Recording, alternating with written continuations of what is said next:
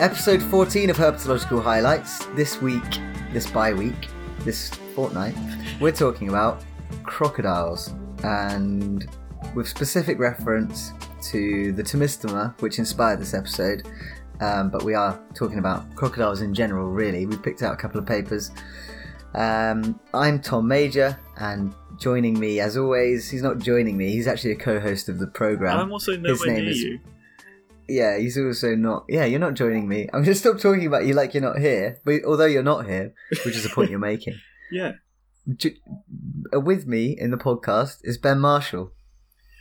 You said uh, Tomistoma. Yeah, I I- know I, I did, keep- and I'll tell you, all, all in my brain, I've been reading it as Tomistoma. Tommy Stoma. me too. I did for weeks, and I was convinced that was right. And then I watched a YouTube video because I was fearful that I was mispronouncing it, and because, well, we can do a correction right off the bat. We were mispronouncing, or we may have been mispronouncing, chytrid last week. Oh, yeah, but the, Last- the trick is we said it different ways at different points in the podcast. We did. So Yeah, but- sometimes we said but- sometimes we said chytrid.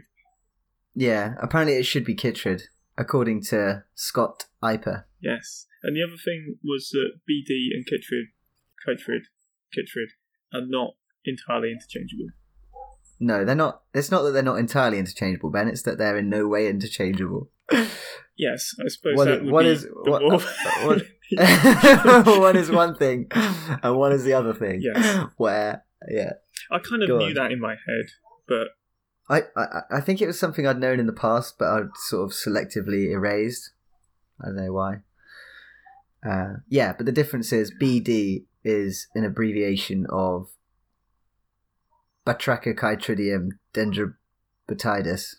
nice. Uh, yeah, if that's right. Probably get told it's not. And then chytrid is the nickname of the fungus chytridiomycosis, which is actually the fungus as it infects. Infects fungus as it grows on amphibians. Does its fungus thing. Chytrid, though. Yeah. Yeah. Yeah. Yeah. Yes. Um, so chytrid, that was Mark. BD, different. Chytrid's chytrid, not chytrid. Yes. And uh, Mark Scherz was the one who told us about the BD and chytrid thing. And it was Scott Iper who told us we were mispronouncing it. I also very nearly mispronounced Scott's name. I had to go back to his Facebook message about how to pronounce it properly. I was like, I know he said. See, Don't want to like get it wrong just again. this Jenga game of mispronunciation. Yeah, I love it it. is a bit of a minefield. I think uh, because so so few people on Earth are English as a percentage of the world population, we could just say that's how English people say it, and there'd be very few people to contest us. well, and the other thing is, I feel like most people read these things and don't say them out loud as frequently as they read them. Well, like the Thomas hmm, Stoma I- thing that I'm talking about. That's probably Yeah. only the third time I've ever said that out loud. Because I'm I've constantly only reading it, said but it- it just means nothing. Yeah, well, that's I re- either read or someone said to me once, like you should never um, criticize someone for mispronouncing a word because it means they read it and they learned it by reading. And I was like, yeah, that's true. Well, That's yeah, really- but it's not. We're not. Critis- there's no criticism here. It's just no, trying to get people on the same shouldn't- page so we know what each Oh. other are saying, right? Oh yeah, I'm not suggesting we've been criticised. Like I don't feel a, I don't feel hard done by or wounded by our by our corrections. I'm just saying, like in the future, if anyone ever does anything wrong, you got to remember they learnt it by reading. I thought that was a nice sentiment. I learned most of the things by reading, and the rest of them by making mistakes. Because you're a nerd. Which way the library, hey, which way's the library, nerd? anyway, Should we get going on. then? well, yeah. Well, our initial point about the Tomistova pronunciation, I watched a YouTube video which I'm going to put in the show notes. Yeah, uh, by multimedia by um, Crocodiles of the World founder, and uh, yeah, I'll, I'll I'll talk about that at length later on anyway. Okay. But anyway, yeah. Anyway, from that I learned that it's Tomistoma. God, let's not get bogged down anymore. let's move on. You're the one So- who brought it up, kind of. I didn't bog anyone down. What are you talking about? So, crocodiles are what we're discussing today, or crocodilians, crocodiles, alligators, caimans, and gharials. Yeah, that's about it. Um, they are all archosaurs. Um, archosaurs are a group which first evolved 250 million years ago, and it includes crocodiles, dinosaurs, birds, and their archosaurs are grouped by the most recent common ancestor of all of those crocodiles, dinosaurs, and birds.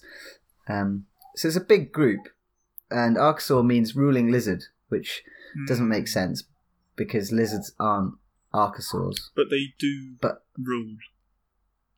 they do rule. lizards do rule. yeah, there's something in that. Yeah.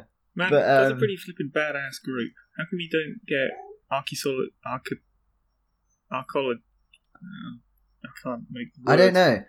Because it's a clade, right? It's a description of a, a clade, a monophyletic clade, I think, or could be wrong. Yeah, but um, so I don't know. It's not like a proper grouping. Uh, You know, it's not like a an order or a phylum. It's, Okay. it's just a It's an in between. it's just a name. Oh, yeah, I might be getting that horrendously wrong. Anyway, um, yeah, but we couldn't do we couldn't do a podcast on dinosaurs because there's another podcast which is about dinosaurs. That niche is already filled. Dan, I don't know Um, anything about dinosaurs. Yeah, and they're extinct, which makes them you can't look at them. And What uh, about makes those ones that aren't extinct? The birds. Yeah, and the crocodiles. They're, yeah, I was getting onto the birds. Birds. The trouble with birds is birds are lame. No. So we don't want to study. We don't want to talk about birds. Um, outrageous. I know you love birds. Now birds are really cool, um, but you know they're outside the scope of this auditory publication. Um, and crocodiles are what's left over in archosaurs.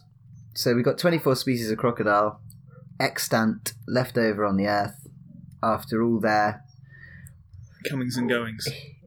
yeah, and all the sort of, yeah, exactly. So that's what we're going to talk about crocodiles.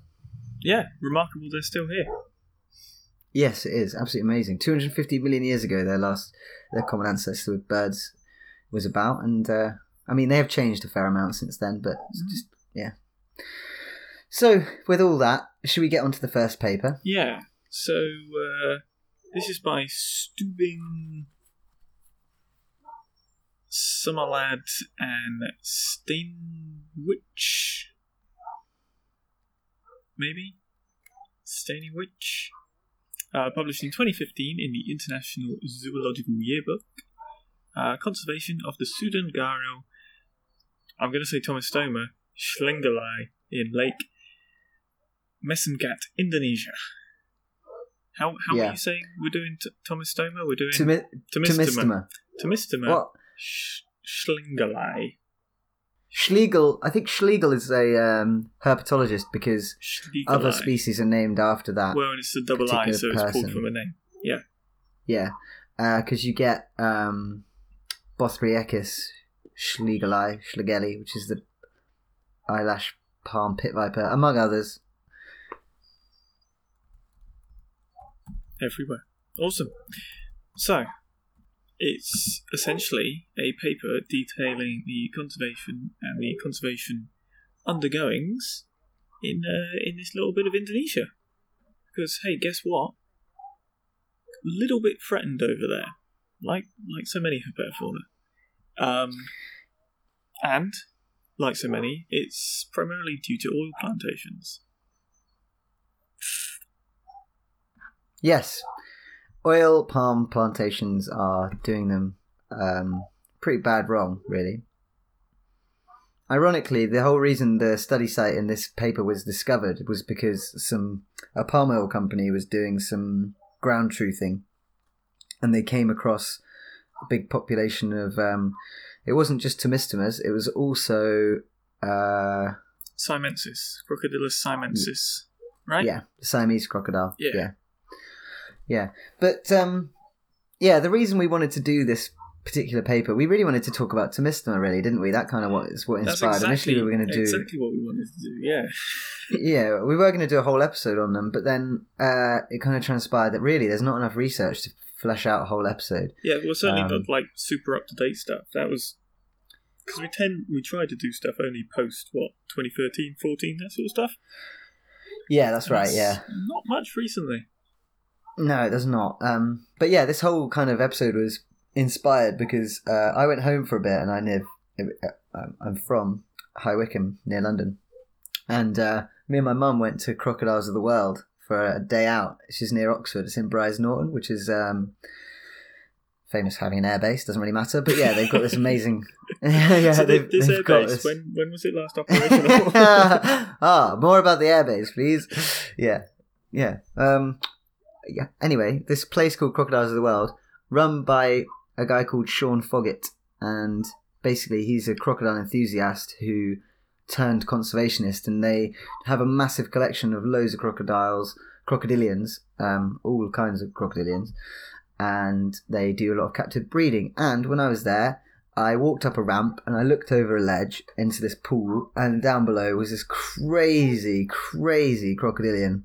I'd never seen anything like it. I couldn't believe it. I'd never heard of it, and uh, I stared at it for a while, and then I read the the sort of information panel, which was generously provided nearby. And as it turns out, it was a Tomistoma schlegeli, uh, the Tomistoma from. Um, well, it turns out they're from Indonesia and Malaysia, Mm. uh, and Borneo, although they're they are extinct in parts of Borneo, I think. Um, they're also found in Brunei, which is the little standalone country tucked inside Malaysian Borneo. Uh, and they used to be in Thailand, but they're extinct. But yeah, these creatures are incredible. They're massive. First off, they can get up to five meters long. The ones at crocodiles of the world aren't as big as that, but they are impressively big, and they're uh, they look like a gharial in that they've got that really long, thin Yeah. snout. Gharial on steroids, right? Yeah, That's like exactly. darker That's his, in coloration. If I'm Yeah, and uh, from what I, the males don't have the same kind of dramatic protuberance on the end of the nose. yes, Um, but yeah, they're not they're not like you know crocodiles. You just think oh they're brown or they're green, but these things have got like uh, kind of dappled striping all down the backs and Mm. even on the face, and they just have a really dramatic appearance. They look incredible. So I was really excited, and I thought, well, yeah, I'm going to try and read up as much as I can about those things. And uh, yeah, we'll talk about it on the on the podcast. So here we are. Yeah, absolutely stunning. Yeah. And the common names for the Tomistoma are the false gharial or the Malay gharial. Uh, I have to quickly point out the false gharial is a name which I find deeply offensive. Yeah, I thought you would. I was gonna. I was gonna just ask your opinion on that if you hadn't brought it up Mhm. yourself. No, yeah, well, you don't need to wait for me. I'll tell you how I've, what I think about names, and uh, yeah, right, that one is now. Come on, carry on. Distinctly lacking in imagination, creativity, and respect. I think for this majestic beast because it's not a false gharial; it's its own thing. If anything, the gharial is a false tomistoma. It's a baby tomistoma. It's a less cool, less hardcore, fish eating, fish eating baby tomistoma, where the tomistoma is the original gharial. So I want that put in the books. I want that written down, recorded. Well, you know, it's recorded now. Your your views are on record. Yeah. Gharial lovers everywhere, beware. Gharials are really cool, and actually, I was lucky enough to see a wild gharial or a few wild gharials when I went to Nepal, and uh, yeah, I'm only joking. They are incredible in their own right, but uh, not as cool as not as cool as Tomistoma. So, so so so. The paper. One of the reasons there haven't been as much research done on these guys is because they are not threatened by the leather industry as a lot of other crocodile uh, species are. So all that stuff where you've got people coming in well funded with you know traffic reports and digging about in populations to see if there's uh, poaching and uh, you know pressure being put on these populations through uh, the skin trade hasn't happened with these guys. Um, basically because of these these osteoderms on the uh, ventral scales that basically renders the skin far less valuable than uh, other crocodiles. So nature sort of dealt them a lucky hand in terms of being Hmm. exploited, which is kind of neat. Yeah, it is nice. Um, yeah, the osteoderms definitely work in their favour. Uh, but to be honest, by the sounds of it, they also live in places which are a real pain to get to. Yes, another another lucky break. If you're going to live in places where these guys are, so we talked about the oil palms coming in. One of the problems was the places they want to put these oil palm plantations are heavily flooded and pretty sort of scrubby, not great uh, habitat for it. So the whole operation involves a lot of drainage and fertilizer and just general work and money and effort to convert it to something that you could actually have a decent oil plantation on. Oil palm plantation, sorry. So in that sense, yeah. Another Hmm. lucky break. Live in tough to access areas that are, you know, low value for certain types of agriculture. Gives you a little bit Yeah, they they tried twice, didn't they? They tried to grow oil palm. They Mm. planted them twice. in this this this study takes place in East Kalimantan in Indonesia, um, in an area called Mesangat Kenahan Suhui wetland, which, like you said, it was originally kind of pristine wetland, but then it got earmarked for palm oil, um, and but it turned out it was really hard to grow palm oil there for the reasons you just said. Mm. So in the end, the company were kind of just like, ah, fine, we'll do some conservation. Um, Fine, we'll do a bit of greenwashing if you really, really can't grow any palm here, which they Yeah, are still trying and- to do. It sounded like it's an ongoing process that sort of rears its head every uh, sort of several years. I'm sure when there's a, like a, Yeah, a new, but you know, top committee member or something, it gets pulled out again. yeah. But they, this it's also an area where they've got loads of problems with invasive species. They've got loads of water hyacinth Yes. taking over, and uh, another plant that's giving loads of cover. Have you have you got that written down? I can't remember which plant. I plant do not have the specifics, no, but I presume this is all But- just coming from the constant disturbance of people trying to plant oil palm and the whole turnover of the landscape. And I mean, that's usually when Yeah. invasive species get their little foothold, is uh, Yeah, yeah, having that edge over native species on uh, on the rebound. Yeah, Yeah, but but but by the sounds of it, what's kind of happened from all this um, interference is actually they've inadvertently maintained quite a good habitat for these um, crocodilians Hmm. because both the Tomistoma and the um, Siamensis, the Siamese crocodile, which is both of which actually are pretty much extinct from Thailand, aren't they? So they are threatened severely in other parts of their I have- range. I have seen Crocodylus siamensis in Thailand though. Yeah, so have I, but The there's only one. crocodile with cow- cowy eye. yeah, yeah. That's some some rogue just let go one of the rangers or something, wasn't it? yeah, that's well, no one. No one's prepared to confirm how that crocodile got there. and uh, it's definitely the only one there. I kind of suspect that it's not even real, and it's just a like a taxidermied one that they put out for the tourists. yeah, it didn't, I didn't move see any when we were there. No, I didn't either. Uh, do you know what? It's actually not a. It, it's actually a common misconception that they're extinct, except for that one in Thailand. It's actually a case that that one just maintains the largest range of any crocodilian. He's fiercely territorial. yeah. Hang on a minute. There's someone coming over the border from Malaysia. I've got to get down there. Gotta get down there fast. Stop that minibus. but yeah, um, yeah, but it, essentially the water hyacinth and other invasive plants kind of form a mat across the water, which, as it turns out, is seemingly really good for these Tomistoma. They like, they're really sneaky. They like hiding under the under, Hmm. uh, hiding in the undergrowth in the water. And you know, classically, all crocodilians pretty much. I can't think of an exception, although I'm sure some will correct me. Are kind of water's edge predators.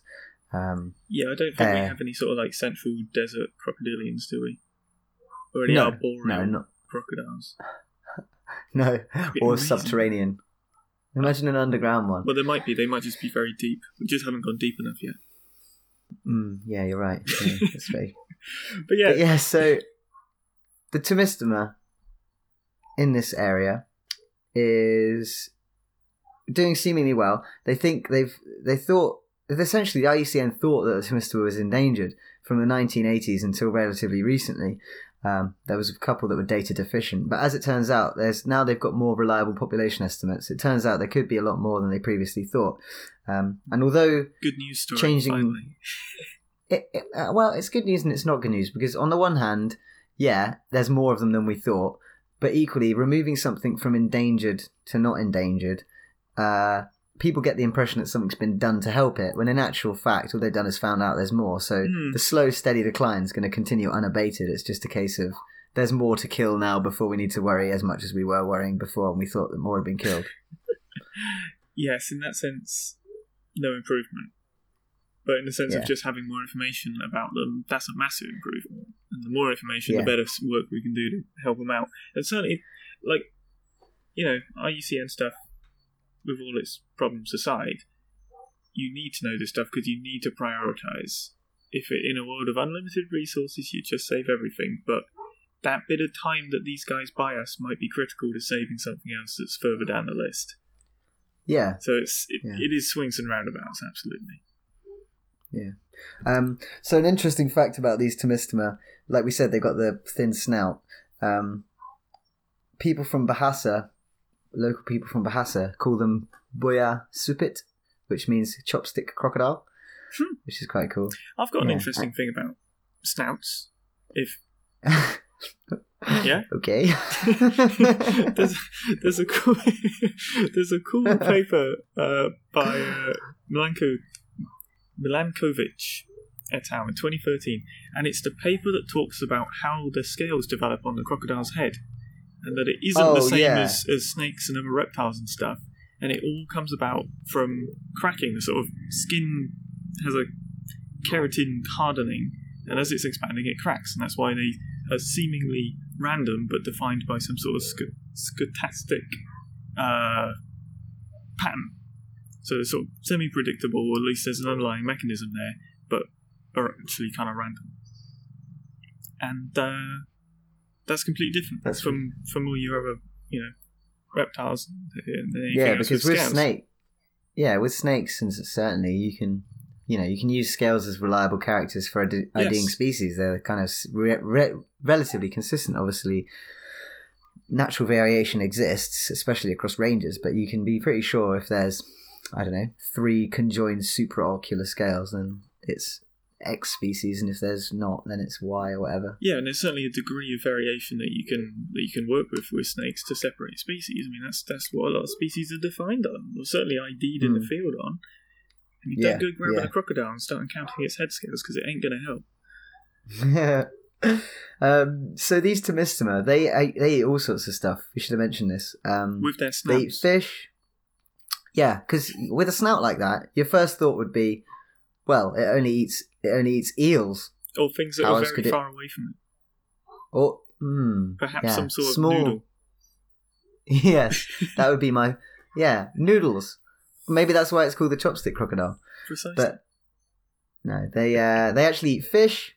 They eat mammals. They eat birds, and they eat crustaceans. They eat mammals, including monkeys. They've been known to eat crab-eating macaques Good. and proboscis monkeys. yeah, I know. They the less macaques, the less macaques, the better. Genuinely. oh but no, we're kidding. but probos- the cats have their place. Yeah, the belly of a Tomistoma. No, so the proboscis. I don't know how you pronounce it. Proboscis or proboscis monkeys. proboscis, The, you I know, the think, word isn't it? Because it's like yeah, you know, this- proboscis, but isn't because it's referring to a nose, not a creepy tongue that comes out of a bug. Wow, cool, good knowledge. So That's all I'm going with. Yeah, there's an observation by uh, Galdikas in 1985 where a Tomistoma ate a uh, proboscis monkey, which is an endemic species in Borneo, and it just got annihilated by this Tomistoma. It was savage. The, the the observation was horrible. It like described in really great detail how the crocodile like clasped the clasped the monkey one jaw on the side and one jaw on the front and it like dragged it underwater the monkey's screams could be heard and you're just like oh my goodness and then and then they see it they see the Tomistoma swim under the boat and the monkey's like trying to swim it's ah help and then God, Go poor on. little beast. yeah That yeah. brutal. and then yeah i mean i've you know i've embellished that a little bit but not much and then and then Yeager. yeah. yeah. Yeager in 1981, 1991, excuse me, described proboscis monkey behavior during river crossings. And essentially, these proboscis monkeys, they'll all club together before they cross a river. They're really good swimmers, but they'll meet up even with other social groups and they'll kind of all time their crossings. They will jump in at once and they'll jump as far over the river as they can and swim the minimal distance. And they think it's They've evolved this as like an anti-predator strategy, so they go as a big gang and they reduce their chances of getting eaten by these Tomistomas. Yeah, safety in numbers, right? Yeah. Yeah, I mean, it seems common sense to us, but we're not monkeys. Monkeys, they've done well to work Well, that we are pretty much monkeys, aren't we? No, we're apes.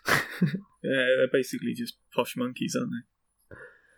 yeah, we're a little bit further down the old lineage, I guess. Yeah, well, we're just just monkeys with ideas of grandeur. Back on action. The Tomista is classified as vulnerable by the IUCN. Um, Yes. We mentioned that already, didn't Yes, we? Yes, we did.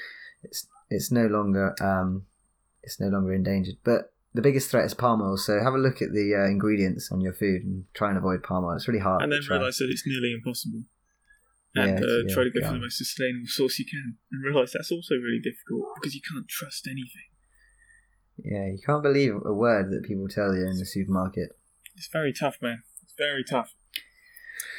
Yeah, but um, yeah. So this paper, in a way, the actual research that was being done. This isn't a write up of the research that was done. This No. is an explanation of this really cool field study site, which we talked a bit about, Mesangat, um, and how it's really diverse, accidental nature reserve. Despite having loads of invasive species, it's kind of turned out to be a bit of a haven for these uh, crocodilians.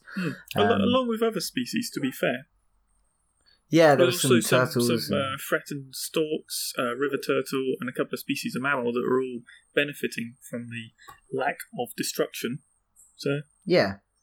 Um, and one of the authors of this paper is Agata Staniewicz, uh, and she is now doing a PhD into crocodilian acoustics. I'm not sure if it's the same study site, but definitely going to be more research from her.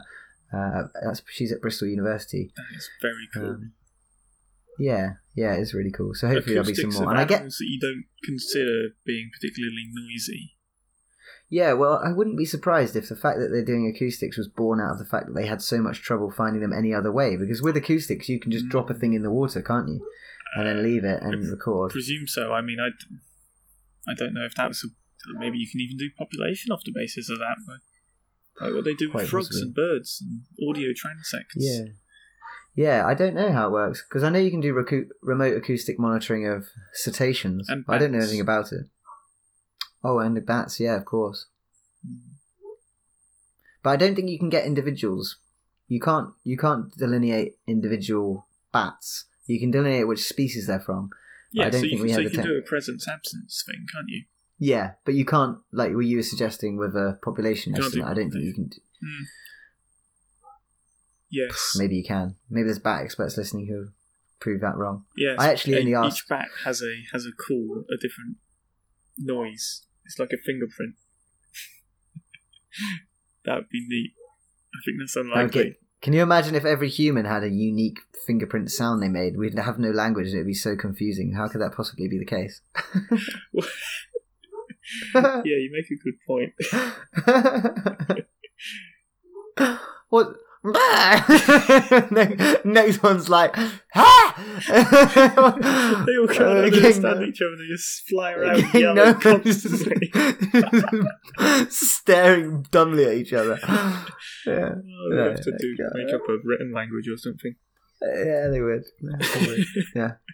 Dear, So, um, yeah, essentially that paper was just a vector for us to talk about gharials. Sorry, gharials, not gharials. Um, Temistomers Yes. as much as possible. yes. Oh, yeah. One one other thing I wanted to say about Temistomers: they have the largest eggs of any living crocodilian. How big are we talking? Um, they're ten centimeters long, which actually isn't that big when you look at it, but they're also seven point five centimeters wide. And the big for an babies, egg, to be honest. yeah, yeah. I mean, it's like it's like a know, turkey egg. I don't know, but yeah, the babies are thirty-four. you know, a turkey egg. What's that? Familiar scale. So the babies are huge. They're 34 centimeters long, which is apparently really big for a crocodilian. Um, yeah, ordinarily they prefer undisturbed habitat, which is why it's so cool they live in Mesangat. They live in sort of peat swamp forests, uh, wetlands adjacent to peat swamp, and heavily overgrown lakes and swampy, slow flowing rivers. So they're kind of just like they're swamp specialists, basically. They Yeah. like it swampy. The, sw- the swampier the better, really. Hmm. And yeah, like I said, there's that video I'm going to post up of Shaun Foggett of Crocodiles of the World talking about the Temistoma. And if you're in the area of Oxford, um, 100% recommend a visit to go there. Really cool place. Yeah, and it's worth mentioning that actually, sort of captive efforts for these guys have been relatively recently. I mean, it, it was only in 2006 that uh, the first zoo in Europe successfully bred them, and you know, from then on, it seems like places have had success upon success. And I think now, what are they saying? The European Stud Book has 43 individuals at 10 different European facilities that are, you know, suitable for further breeding. which, Yeah. in terms of starting to build your captive population and build a sort of um, uh, backup plan to to wild populations, that seems pretty pretty fantastic. They were the first in the UK to breed Tomistoma, actually. The um, oh, really? There you go. So they're one of the ten. Yeah. And it was this year, I think. Oh, so they're not including in the ten. So there's probably eleven European facilities now. Then. Yeah, but did you see as well in that in one of the papers? It said I read another paper and it said there's only like something like forty Tomistoma in the in captivity in the whole of the United States. That makes a change. Usually, there's Yeah. more things in captivity in the states than there are in the wild, right? Yeah, yeah, yeah. But at least with something like the Tomistoma, you can be kind of relatively sure that if you have them, they're the same as what they should be. They're not going to be hopefully crossbred too much. Not like you know, all the tigers in American Oh. gardens in Texas are worthless conservation wise. Give them a few years. They'll cross them with regular gharials. That would be an abomination. what would they call them? False. No, they'd have to call them like I don't know, Tarios. actual tarials. Yeah. Um. Yeah. So that's that. The Tomistoma. Yeah. Uh, should we go on to paper two, which I thought was paper one, but you uh, changed the changed the order last second. Yeah, well, that's what I like to do. I like to keep you on your toes, don't I? Yeah. I like it too because it means that all the stuff in my notes, which refers to the previous paper, is mute. Oh, I'm sorry, man. Don't mean to be difficult. Or do No, I'm just being horrible. yeah, you just want to, you just want everyone to think you're the cool presenter with all the, the facts. Undermine your workflow. Uh, okay, so paper two is Brien, Lang, Webb, Stevenson, and Christian, 2013, The Good, the Bad, and the Ugly, Agonistic Behaviour in Juvenile Crocodilians, published in ONE. Um, and so it's open source, you can go and read it yourself. I had the biggest trouble with this title um, because I kept reading it as um, agnostic. just had these these crocodiles that were having sort of philosophical dilemmas. just don't know, guys. oh god, they're just they yeah. I'm young. no. I'm scaly, but my scales are not real scales on my face, and I just don't know where I belong in this. Just haven't made my mind up.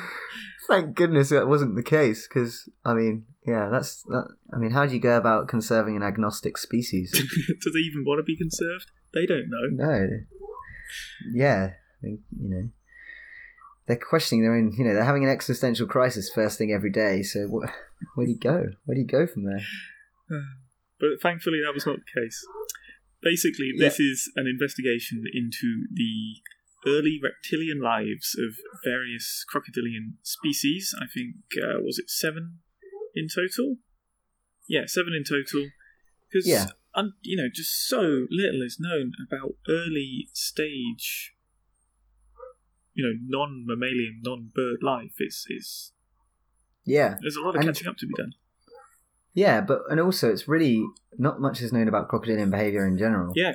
Um, and I think it's a, probably a little bit more realistic to control uh, juveniles um, and kind of use their behavior as something of a proxy for the adults' behaviors, which I think they do a little bit in this paper. Yes, no, they Because realistically- that sort of sort of if- inferences based on other sort of uh, Yeah, anecdotal observations. Yeah, Yeah, because while you know you've got one of the species here is Crocodylus porosus, the saltwater crocodile, which you know they get to be twenty feet long. yeah, If you want to do an experiment and put two males and two female crocodile adults, which are that big, in a small enclosure together to see what kind of social interactions they have, there's a really good chance you're going to end up with like three of them being completely eviscerated. yeah, and and maybe one of your you know lab techs has gone too. yeah, we don't want to cast aspersions on crocodiles. They're generally well-meaning, amenable, peaceful characters, but Yeah, but you shove them in a lab. You know, if you were to shove me in a lab situation, I wouldn't be best pleased. Especially if it was to no. specifically study how well I got on with other others. You know, that's that's a recipe for getting bitten. Yeah. Ironically, though, that's a process we have to go through when interviewing for a job. Yeah, look how well that goes. Yeah, group interview. Horrible.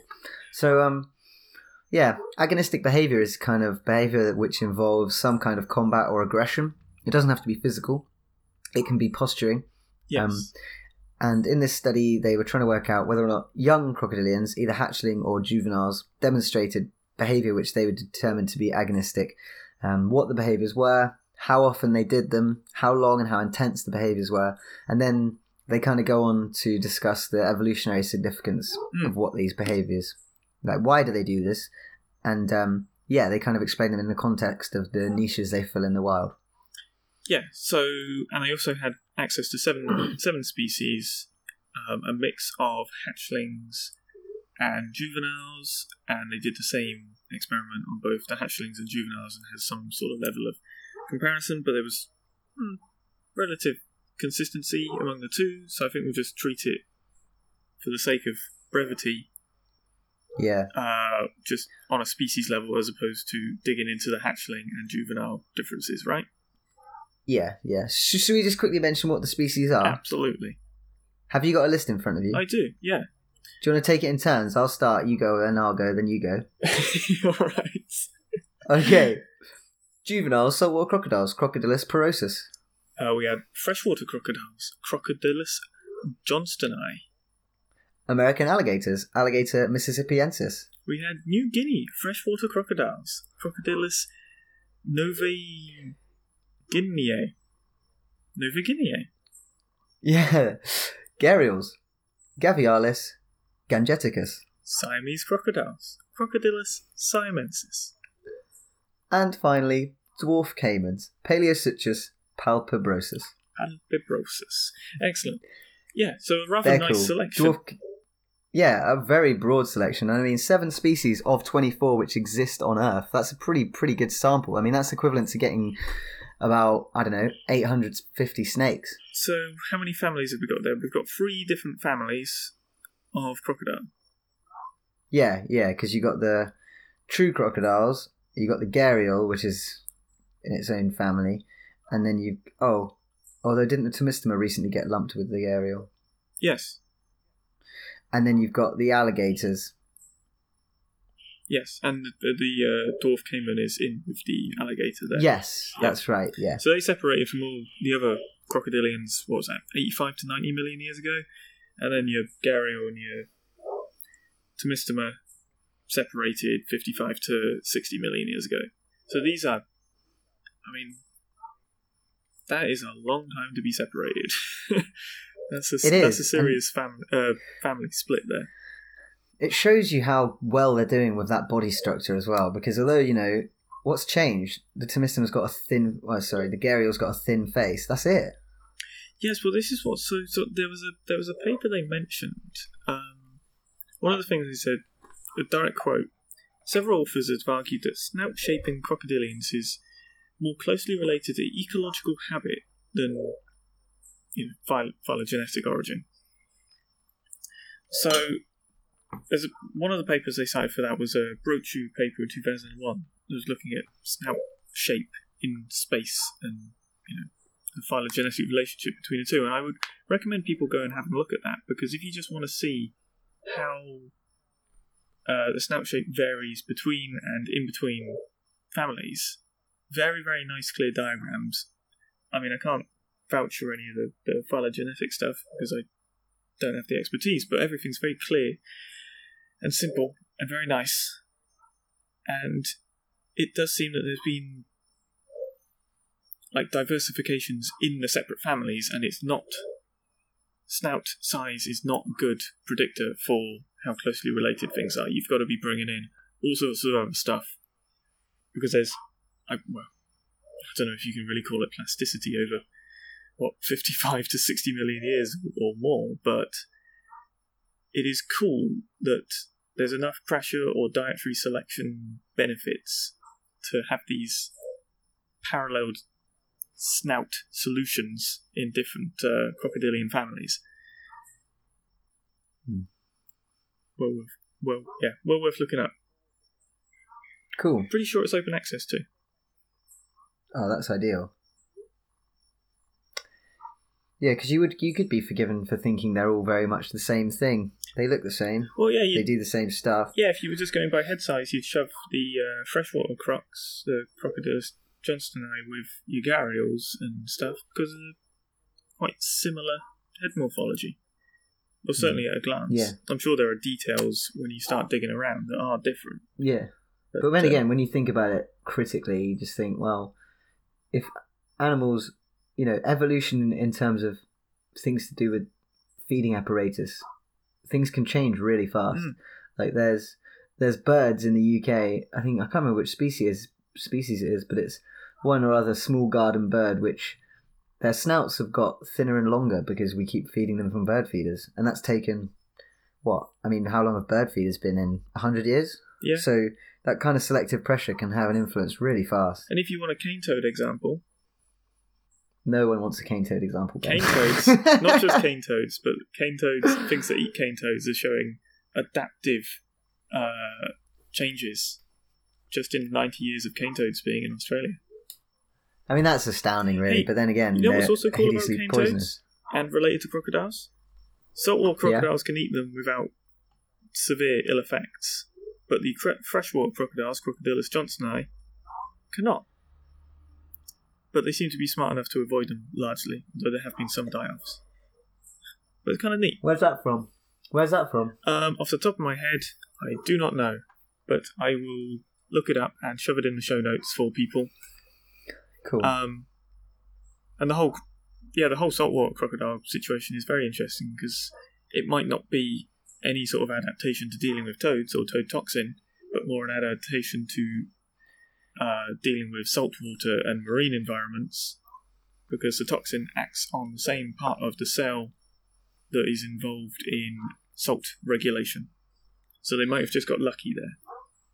That's really interesting. How cool. Yeah. Um, But a lot more stuff has to be done on those guys and the whole situation because right now, yeah, very sort of rudimentary. Did you ever get any of your crocodile samples to work? No, Nah, it's a shame. Another, another experiment. Uh, I couldn't remember. Sorry. So, um, wait, what did they do in this paper? uh, they shoved a bunch of crocodiles in a pen and see what they did. I mean, that's basically the principle, isn't? Do you know what made me laugh as well? They said they said that previous research had shown that putting crocodilians in new small groups led to crocodile beef. so that's what they did. yeah, I mean, this is a, yeah, this is ex- exactly it. They've, they've got something like 160 hours of observational data on 120 individuals, seven species, and observed a total of 462. You know, um, not agnostic, Yeah. agonistic interactions between them. Um, they recorded them from four till eight. That's four p.m. till eight a.m. So the afternoon and overnight. Um, for two consecutive nights, they were in these groups before. They didn't record them during the morning or early afternoon because these guys were all crocodile experts and they knew that crocs chill at those times. So there was no point. Yeah. Uh, yeah, and uh, they classified the agonistic encounters, sort of allowed them to create a catalogue of behaviours. So they were either getting really angry or they were just not, you know, they were slightly miffed. There was a sign of a sliding scale. Um, yeah, an example of a, a relatively low intensity would be one crocodilian accidentally swims into another one when the other one was just chilling out, and uh, the other one was like, ah, you know, postured and you know, wiggled a bit and didn't like it. High would be one of the crocodiles has a look at one of the other crocodiles, thinks, I'm going to get you, swims over and just uh, goes in, like has a bite or something like yes. that. Um, interestingly, none of the um, agonistic behaviours eh, happened on land. Yeah, they were all They entirely always- in the water, weren't they? Yeah. Yeah. yeah. And specifically, they all were sitting when they all occurred. Almost every time they were low in the water, so sort of flat down most of the body below the water, not Hmm. you know up and out. I think it's interesting because, uh, from my perspective, if you really wanted to have a rumble and you're a crocodile, you'd do it on land because I don't know, you just get a bit better purchase and you can sort of like chomp down and stuff. Um, But maybe I think But- that I mean you've seen crocodiles run along land, and they can move at a decent pace, but those guys are built for water. The strength they can get Yeah. out of an aquatic environment. I mean, you're not going to worry about Yeah. getting purchase. You've got a tail that's like the length of your body. Yeah, but I wonder if it's more to do with having an escape route. Yeah, Because if they were on land and they wrong. fought, yeah, it'd Yeah. be like you know I'm gonna have to waddle away, waddle away while you chew on my tail. Whereas in the water, it's just one pump and they're gone. yes. I don't know. Yeah, maybe, maybe. So um, yeah, they got they got the uh, crocs to do battle, which which they which they did.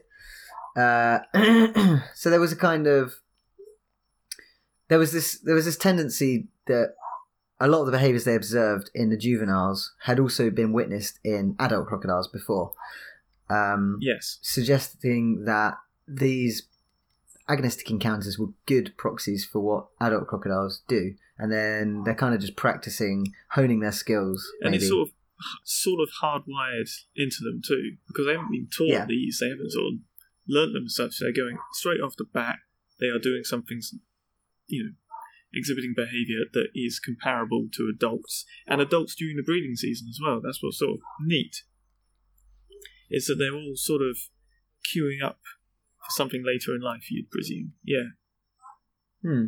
Yeah. So they did stuff like they'd puff out their bodies and open their mouths, and that would show that they were a little bit pissed off. Um, they'd raise the head really high, which would mean that they were submissive. Um, that's quite common, actually. Hmm. The raising their body and opening their mouth is quite common in mammals, birds, and all sorts. You know, you just display your gape and your teeth and whatever. It's quite an intimidating posture. Um, but uh, generally speaking, the you know that posturing alone is enough to avoid physical combat because no no animal really wants to get involved in physical battle because it's so dangerous. Yes, it's high, it's high risk, and the reward could be the same as if you can just intimidate them off. So, Yeah. intimidation's going to Yeah. win out. Yeah, Um, and I guess as they're a territorial species, yeah, I don't know. There's no really need to just constantly kill each other. It's not very practical. It's not really a good evolutionary strategy to just be a, like a murderer. no, not really. Although some some species do do that, don't they? Yeah, yeah, yeah. Chimpanzees do. They plan it. Uh, they're terrible, Yeah, terrible draw animals. little maps out so there's no escape routes. Coordinate it. Crazy. They don't really draw maps, do they? Well, I don't know that that documentary I saw. They had guns and horses and all sorts. No!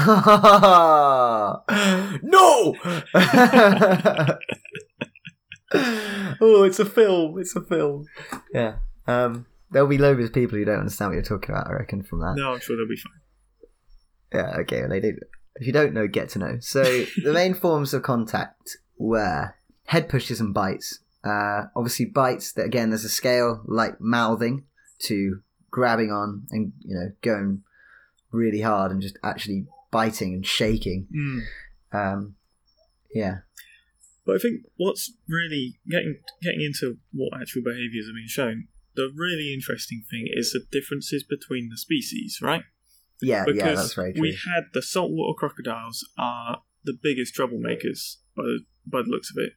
They're the most likely to bite. They've got the most, you know, most instances of biting and this sort of proactive, aggressive, uh, chasing down behaviour. And yeah, they seem they they seem to have a sort of nasty streak in them, man. Yeah, they did. And conversely, the um, freshwater crocodiles were kind of chillers.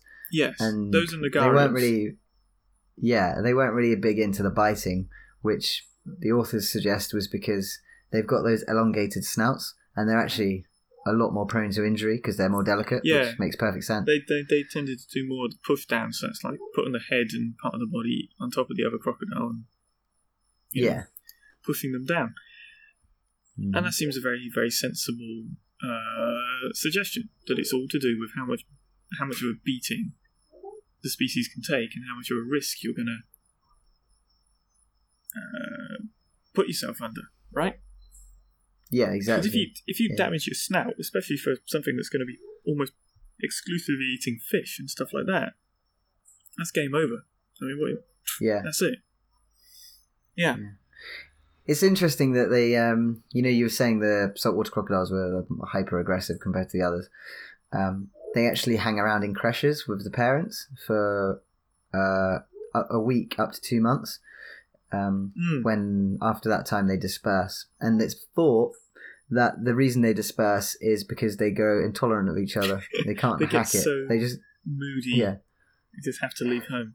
Yeah. yeah, exactly. They just hate each other. Well, and it just stays. It stays throughout their entire lives, doesn't it? Because they, they were saying that they, they don't have sort of big mating aggregations. They tend to just pair off in pairs and just do that. Just have lots of pairs, and there's not these sort of big groups that can be seen uh, in other species. Hmm.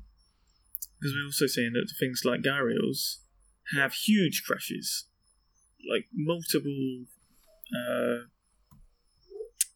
clutches all coming together and forming a large creche that can stay for mm, you know several months. And there was another one, uh, I forget which species was. There was multiple years. I think it was the uh, freshwater crocodiles. Um, it's a completely different life history, and completely Yeah. different attitude, and it makes a a lot of sense that there be comparable differences in the juvenile and hatchling behaviour, because otherwise you just couldn't sustain that. Yeah. hmm Yeah. And um, all of these kind of intra specific differences kind of they're all relevant, aren't they, to the conservation of these animals? Because as you said earlier, crocodile breeding in captivity is a big thing, ex situ.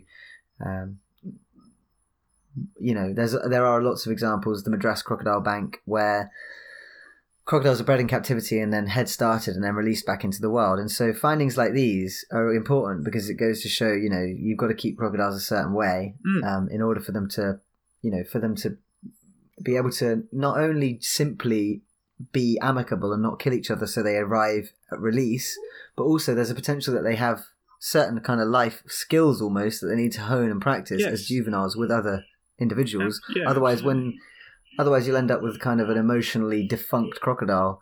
It's either hyper aggressive or extremely passive, or you know, it's not behaving naturally. Yes. So they, that's why this research is so important. No, absolutely. Yeah, well, that is just downright fascinating, isn't it? Yeah, I mean, it is cool, and it would have been really fun to do. Dealing with little uh, young crocodiles are just adorable. I Absolutely. think any experiment which involves a thunderdome just goes up in my estimations. if you're battling frogs, check. Battling crocodiles, Yep. check. You know, yeah, that's what that's where you want to let's be. get a snake combat study going. There's been enough of those. Have there? Have there? Yes, well, we'll do snake combat. We'll do an episode on it. Yeah, we so, will. uh, I had a question for you, Ben. Actually, Oh god, yeah. if you were to account for them, the weight, so every crocodile is the same weight, which of these crocodiles would win in a fight? Oh. Um, of these ones, Yeah, of these ones, I think I'd still keep my money on salties. yeah, Yeah, because the snout shape and everything, they're he- you know they are heavy built, even though they're just sort of built massive. I certainly wouldn't put it on fresh gharial or anything like that. No, do you know who I think would win? I think the uh, Palpebrosus, the caiman. Oh, they don't have to reach with the snout though. They got to get in Yeah. closer. The eyes are going to be closer to being vulnerable. Yeah, but they're sneaky, right? So they strike sideways. So they just they come alongside. The other crocodiles aren't familiar with this behavior. They're like, "Oh, this this is chiller. He's not doing anything. You know, this is fine." Last thing you know. But then all of a sudden, splam! Sideways strike out of nowhere. Crocodile goes down. Salty's like, "What? I go full frontal attack. I'm not familiar with this." Dead. Dead. Just dead. Game over. Yeah. So if if I were going for species outside of this, I'd be going for mugger, Well, yeah, just because there's a little. yeah, They're just brutes there. yeah. I mean, there's a skull of one of those in the Bangor Museum, and it is in unbelievable. Yeah, it looks like it's made of cement. Yeah, probably is. It's so th- like it's just huge. It's almost as wide as it is long. Yeah. Just pure brute strength. Yeah, they're incredible. So yeah, I think there you have it. Crocodile and crocodilian, not crocodile because they're not all crocodiles. Crocodilian babies and their their habits. Fighting, biting nature. Yeah, they are. They're just bitey little, bitey little creatures. They're so lovely. Yeah, I do like cro- crocodilians. So then, are we on to? Yes. Is it time? Drum roll, The please. unpatented, patent pending species of the bye week. I think it is. Uh, yeah, so we elected to do something a little bit different this week, this bye week, um, in that as there are only 24 species of crocodile and alligator and caiman and gharial, uh, there wasn't a new one that's been recently discovered because, you know, it's just, well, you know, it's just not happened. I will just call in So- some taxonomic splitters, and I'm sure they can rustle us up one. Yeah, yeah, I'm sure there's some people out there who've written something, I but mean, we, we, couldn't we could have find one on anyway. the Nile crocodile and said that picked one of the older papers that said the Malagasy ones are a separate species. Could have done that. what, and then just scoffed our, scoffed our way through it. Well, I don't know. I don't think there's really been enough work to be. It, it seems pretty certain that they're just subspecies, and no one's really worried about it because they're pretty similar. Fair. I, I don't know anything about it. Just from the way you said it, it made it sound like they were wrong. But so No, I think it's just people This one- wrong. I don't know if they're wrong. I don't know the Alright, truth well. here. I don't know either. I'm just hearing about it now. So uh, this is Species of the Bye Week, and the paper today is Foffa, Young, Brusatte, Graham, and Steele, 2017, brand new. A new Metriorhynchid crocodilomorph from the Oxford Clay Formation, Middle Jurassic, of England, with implications for the origin and diversification of Geosaurini from the Journal of Systematic Paleontology. That was a mouthful. It was. The whole thing's a mouthful. Yeah, the whole paper's a mouthful. Seriously, there were sentences where eight of the ten words I had never seen before. Yeah. I don't know how. You know, we both listen to TetZoo. Plug for TetZoo. If you don't listen to it, it's really great podcast um, by Darren Naish and John Conway, and it's great. It's fantastic. It's all about extinct animals, mostly extinct animals. Sometimes they talk about non-extinct animals. There's a really good diatribe about sperm whales in there somewhere. But yeah, they do this really well. And what made me realize is that this the paleontological literature is really inaccessible compared to the zoological literature. I mean, I don't. I, I presume we presume it's that, but maybe we're just too deep into the ecology stuff to know. It, it's got to be harder. Who am I kidding? Yeah, or maybe be harder. maybe we just picked a really hard one. I don't know. I've never read any others, so I mean, you can see a be that. crocodile and be like, "Yeah, it's a crocodile. I understand that." yeah. Can't go see That's this. true. Mate, the photos in this. Honestly, it was like, as you can clearly see from diagram one, this is the lower the lower jaw demonstrating, you know, ziphodont teeth. I was like, what am I looking at? What am I looking at? It literally looks like someone dropped some spaghetti on a rock, and now suddenly it's it's this extinct crocodilomorph. I was like, there's no way. I couldn't believe it. I didn't know what. I I could make head or tail of Like a it to be honest. burnt pancake. yeah, literally, it looks like. Oh goodness! Essentially, what's happened here? This is like this is like being an expert on like the aerodynamism of German manufactured cars and doing all your research at a scrapyard which cubes cars. yeah, it. Yeah, man. The the the the work to decipher what you're working with is just crazy. yeah, I couldn't believe it. Um, but yeah, we'll get into what the animal is and stuff. Um, hopefully, TetZoo guys won't hear that we're doing this, otherwise, we're going to have some Twitter beef. Stay in your lane! Stay in your lane! No, so yeah, we're talking about a crocodilomorph, which isn't necessarily a crocodile or even a crocodilian. They're just crocodile shaped creatures.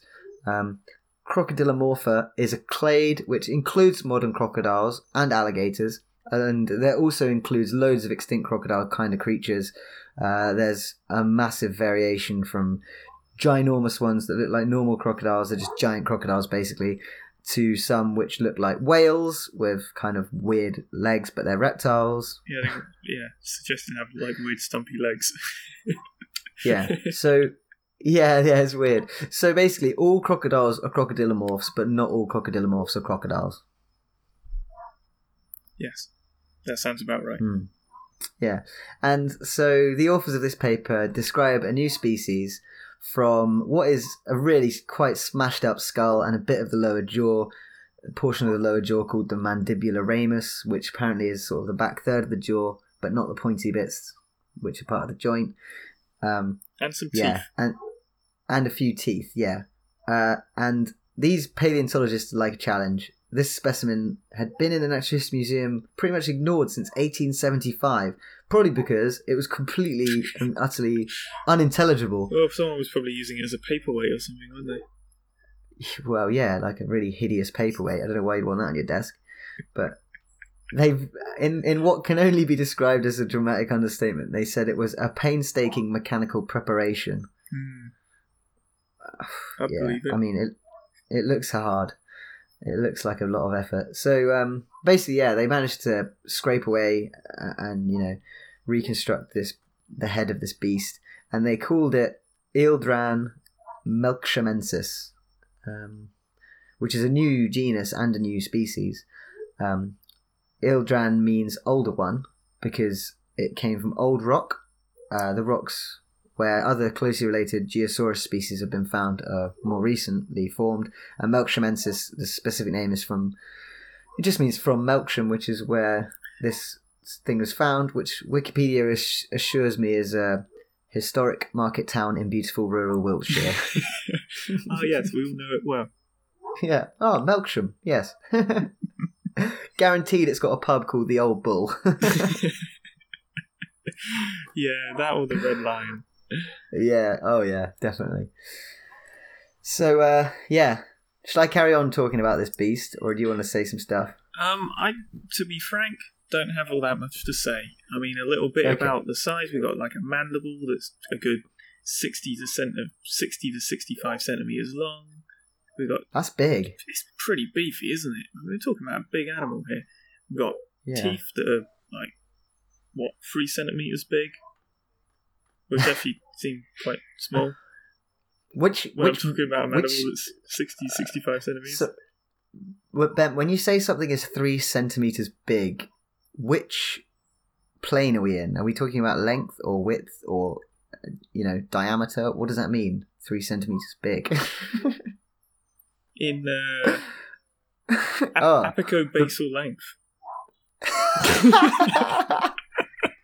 Stop it with your science. What Yeah. does that mean? Yeah, whatever.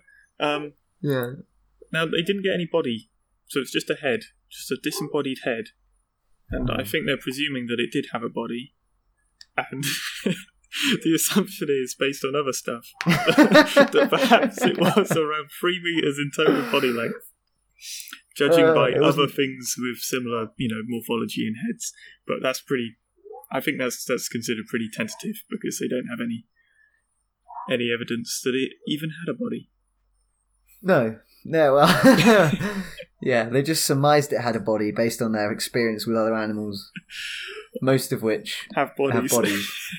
imagine if it didn't though. If imagine it was just a head that just sort of swims around, consumes all it what, finds. you mean you mean like a cephalopod? I was more thinking one of the heads from Doom. But yeah, so this animal has very unusual teeth. They're laterally compressed, serrated, and sharp. So this was a killer, uh, a macrophagous monster. So you know we were talking about microphagy the other week. and Myrmecophagous. Myrmecophagous. Yes. Yeah, nice. This is the opposite. It's macrophagous. It just eats stuff that's big. If it's not big, it doesn't want to know. I suppose unless Um, the termites were massive, and then it could be macro and myrmecophagous. But yeah.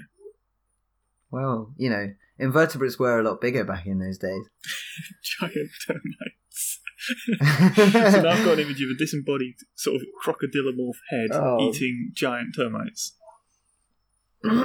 we should have. Oh man, we should. You should. You should. uh You should um draw that. Yeah.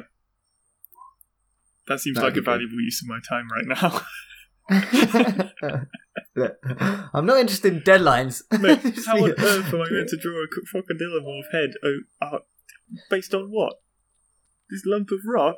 Um, based on the very, very easy to distinguish jaw and skull found in the rock in this paper. Mate, it's like mashed potato. I can't draw, draw like that. also, did you know this is not the, the the shape of the teeth is not a product of diagenesis, which I was relieved to hear because that was my first thought when I saw that they said it was serrated. I was like, could that not be because of diagenesis?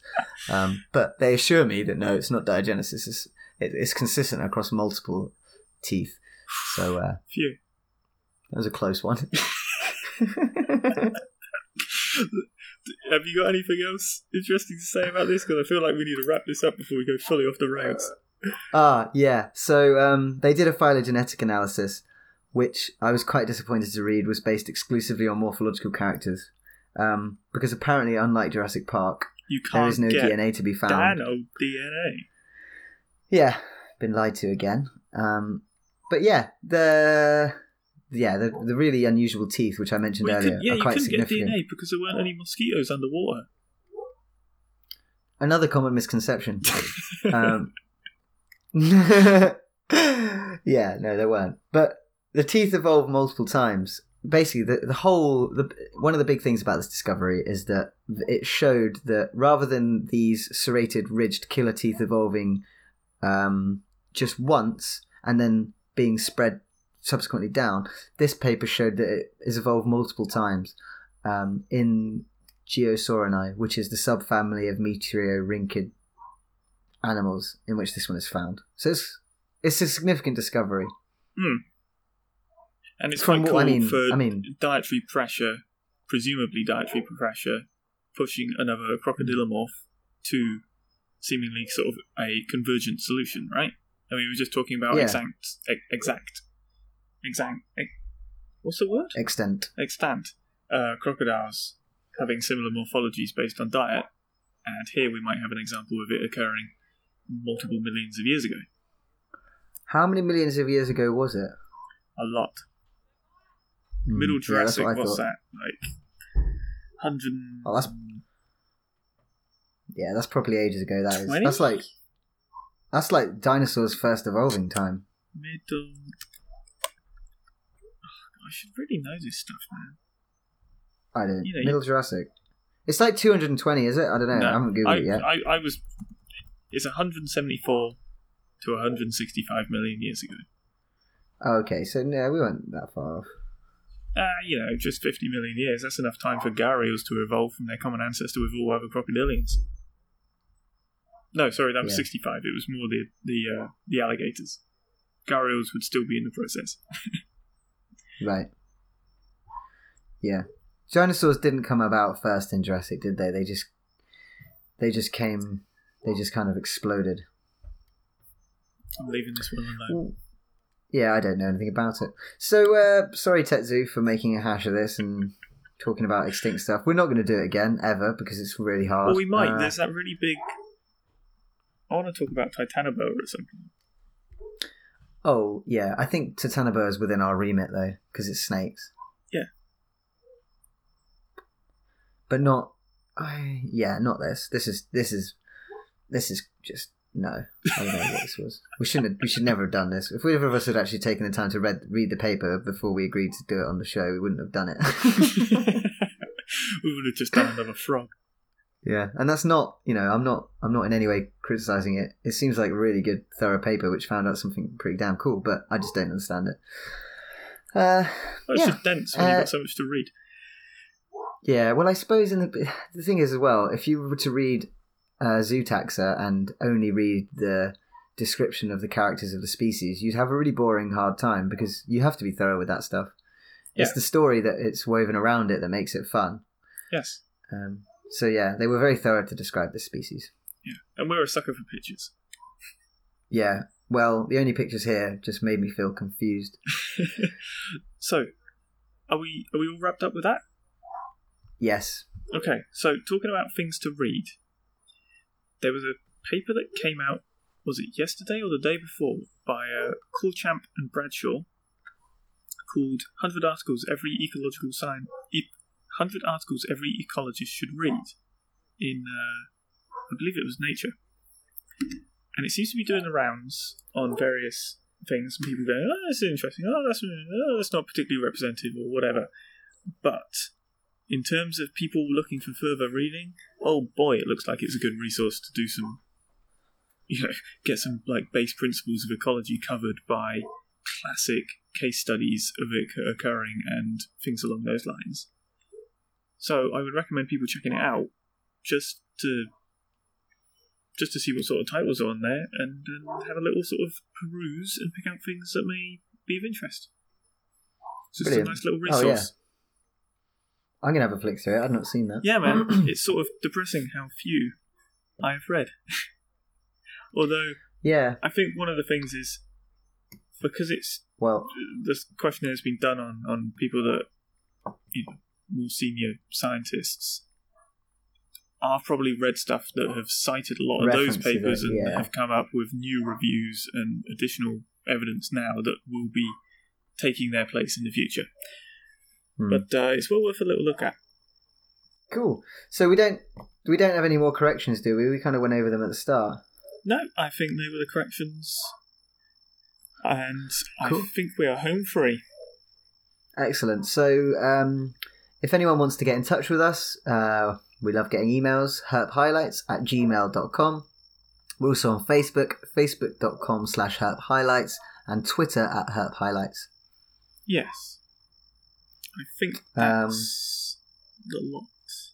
Oh, and of course, the, the full show notes and everything along those lines are all accessible at herphighlights.podbean.com.